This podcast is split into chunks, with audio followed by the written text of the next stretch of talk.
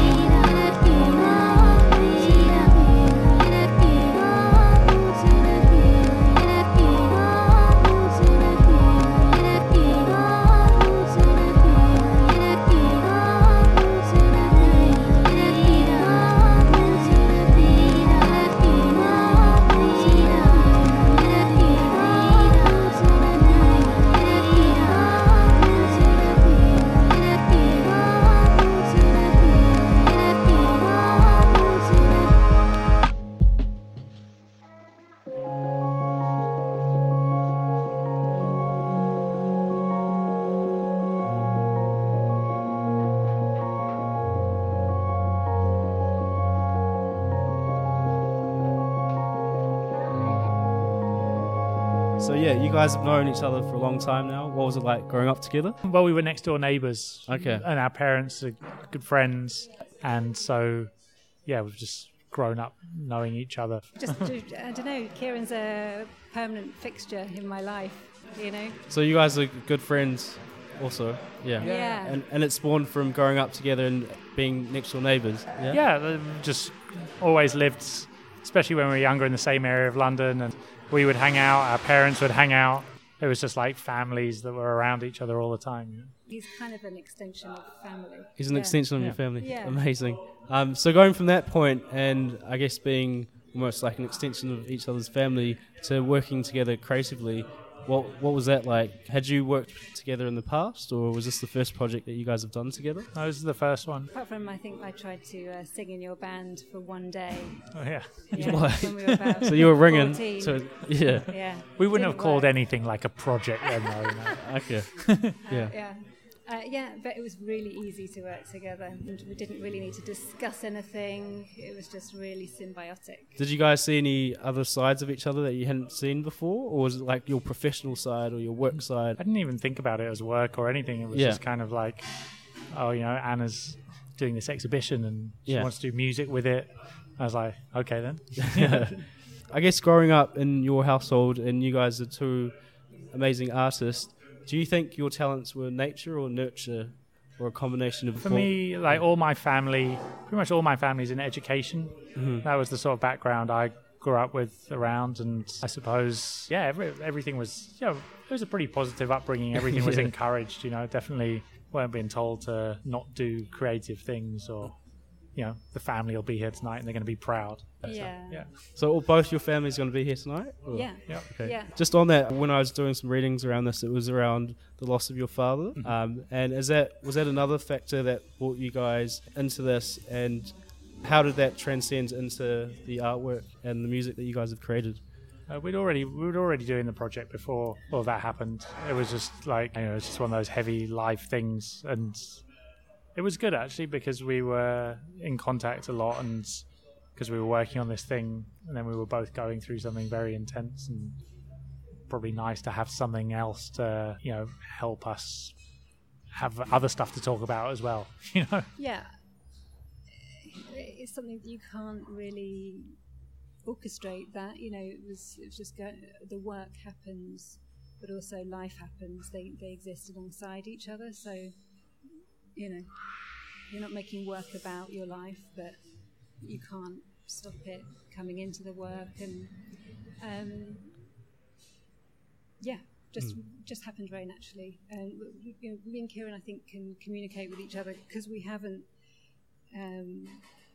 because we've grown up together. We kind of communicate symbiotically without words often. So the Mhm. music and the painting just felt quite natural. From a production standpoint, how did it work in terms of did you create the art and then you sent it to Kieran, or was it kind well, of I've been listening to you know Kieran for, for decades Yeah. now, um, and I was listening to music more and more in the studio, and it was becoming like a really intrinsic part of the work. Like I'd be in my car, I'd be listening to lots of um, music on the way, and it became kind of quite a physical thing to paint and listen to music and dance and be very present in my body. So um, I guess you know. The music, Kieran's music, and all music came came was a kind of a starting point. Then I think I don't know. I, I, I sent some images to Kieran quite early on, and then he'd ping something back, and, and I'd always be surprised with what he he, he responded. pleasantly surprised or just Yeah, of surprised? course. yeah, yeah. He knows And what Anna he's had- she'd spoken to me a bit about some of the things that she was we with both all the music we'd heard when we were teenagers and like that and the first track of the three is the first thing that I made and initially the old version of it was more had like different drums on and was more influenced by like jungle and stuff like that and it was I think a bit, bit more of a like throwback our uh, sort of teenage stuff we were talking about and it came out kind of different in the end but that was my I was thinking about the stuff that Anna was going on about music that we'd grown up on, and I was also thinking about her listening to stuff in her headphones while she was painting.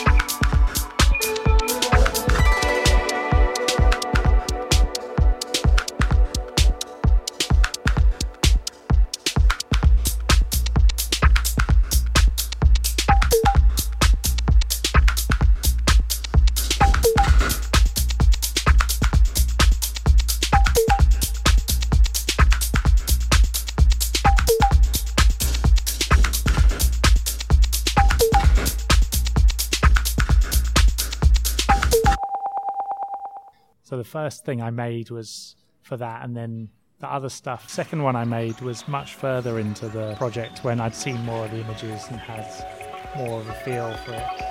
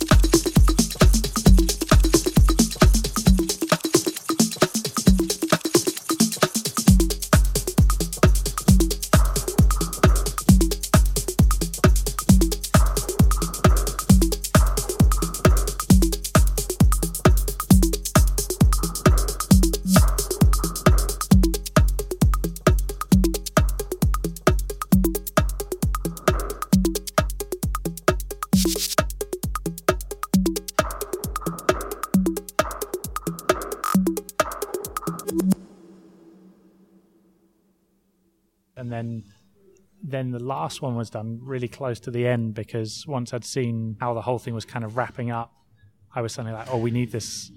The music needs this one other mood as well, and I decided to make something very mellow to go with the other two things because uh, all the conversations at the beginning were all like rave, you know, and this is like it was Yeah. about dancing a lot and stuff like that, and that was what I was thinking about most. But then I was like, I need there's another side to this. I just and I only worked that out at the end.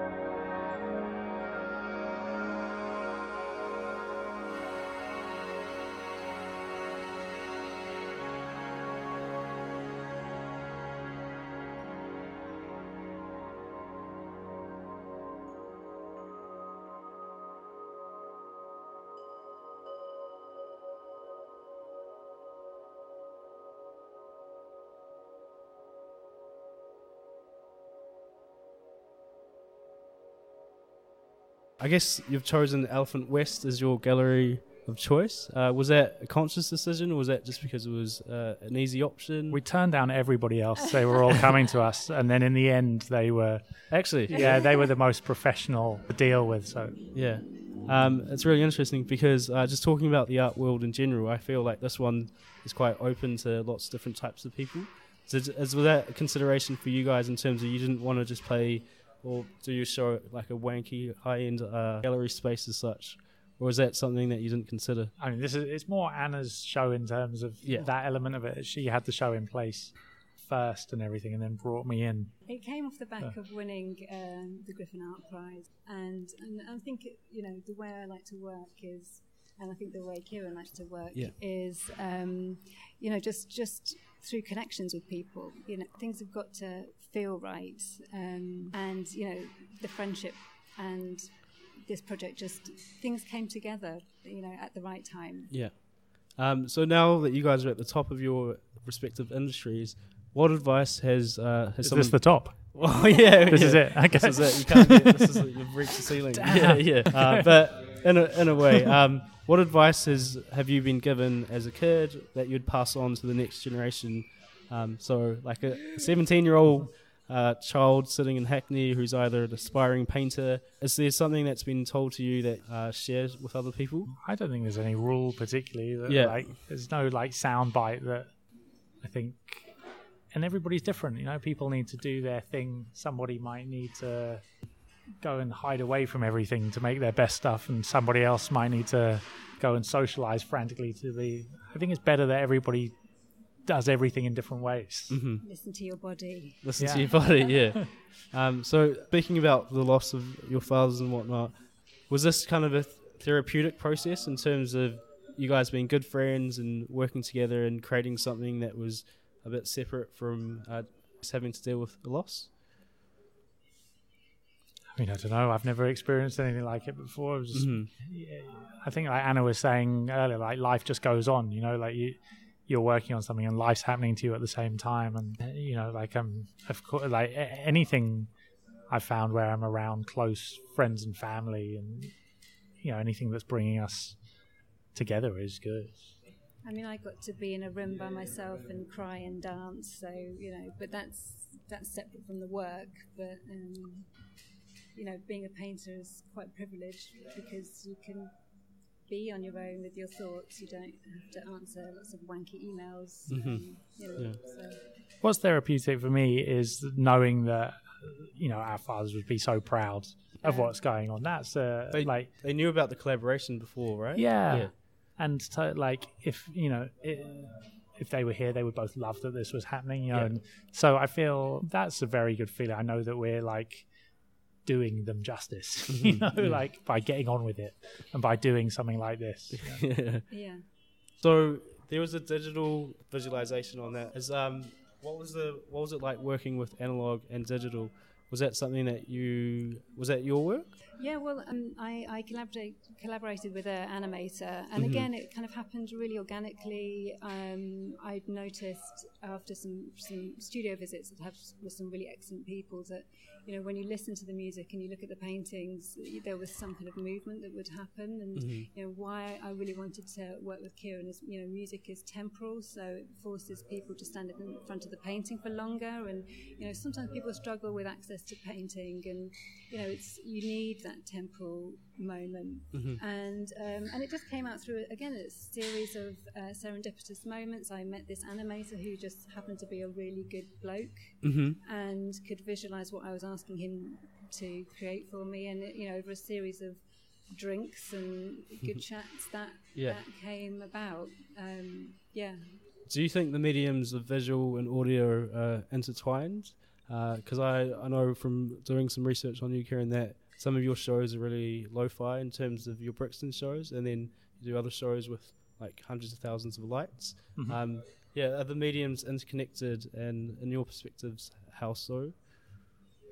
Um, yeah, it's just it, it's all different experiences. I, anybody you can listen to a record in complete darkness, uh, and you can Mhm. listen to a record whilst you're like driving through the mountains, and you might have really different experiences. You know, and I think for me, I'm quite interested in changing things up quite a lot. It's nice to do an event one day and be like, all right, let's all be in darkness today, Mm-hmm. and then it's also nice to do an event and be like, let's be covered in light.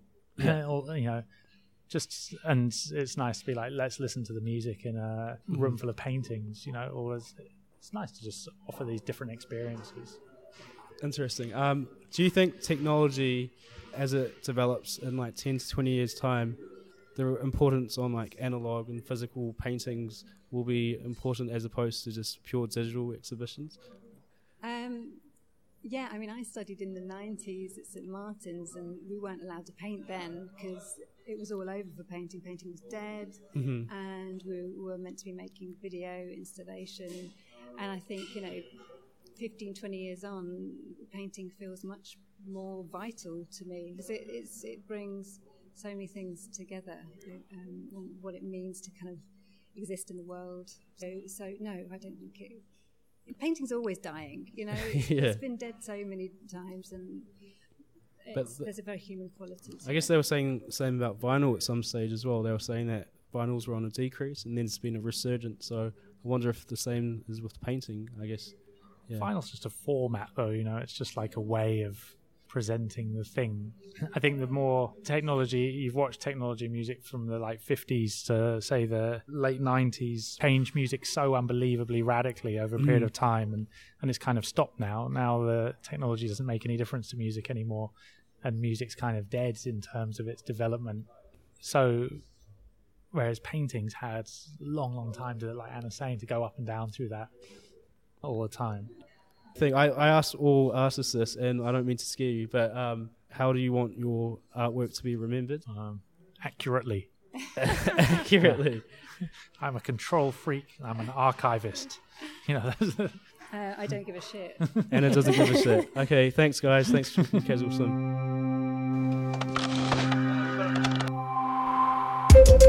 Awesome.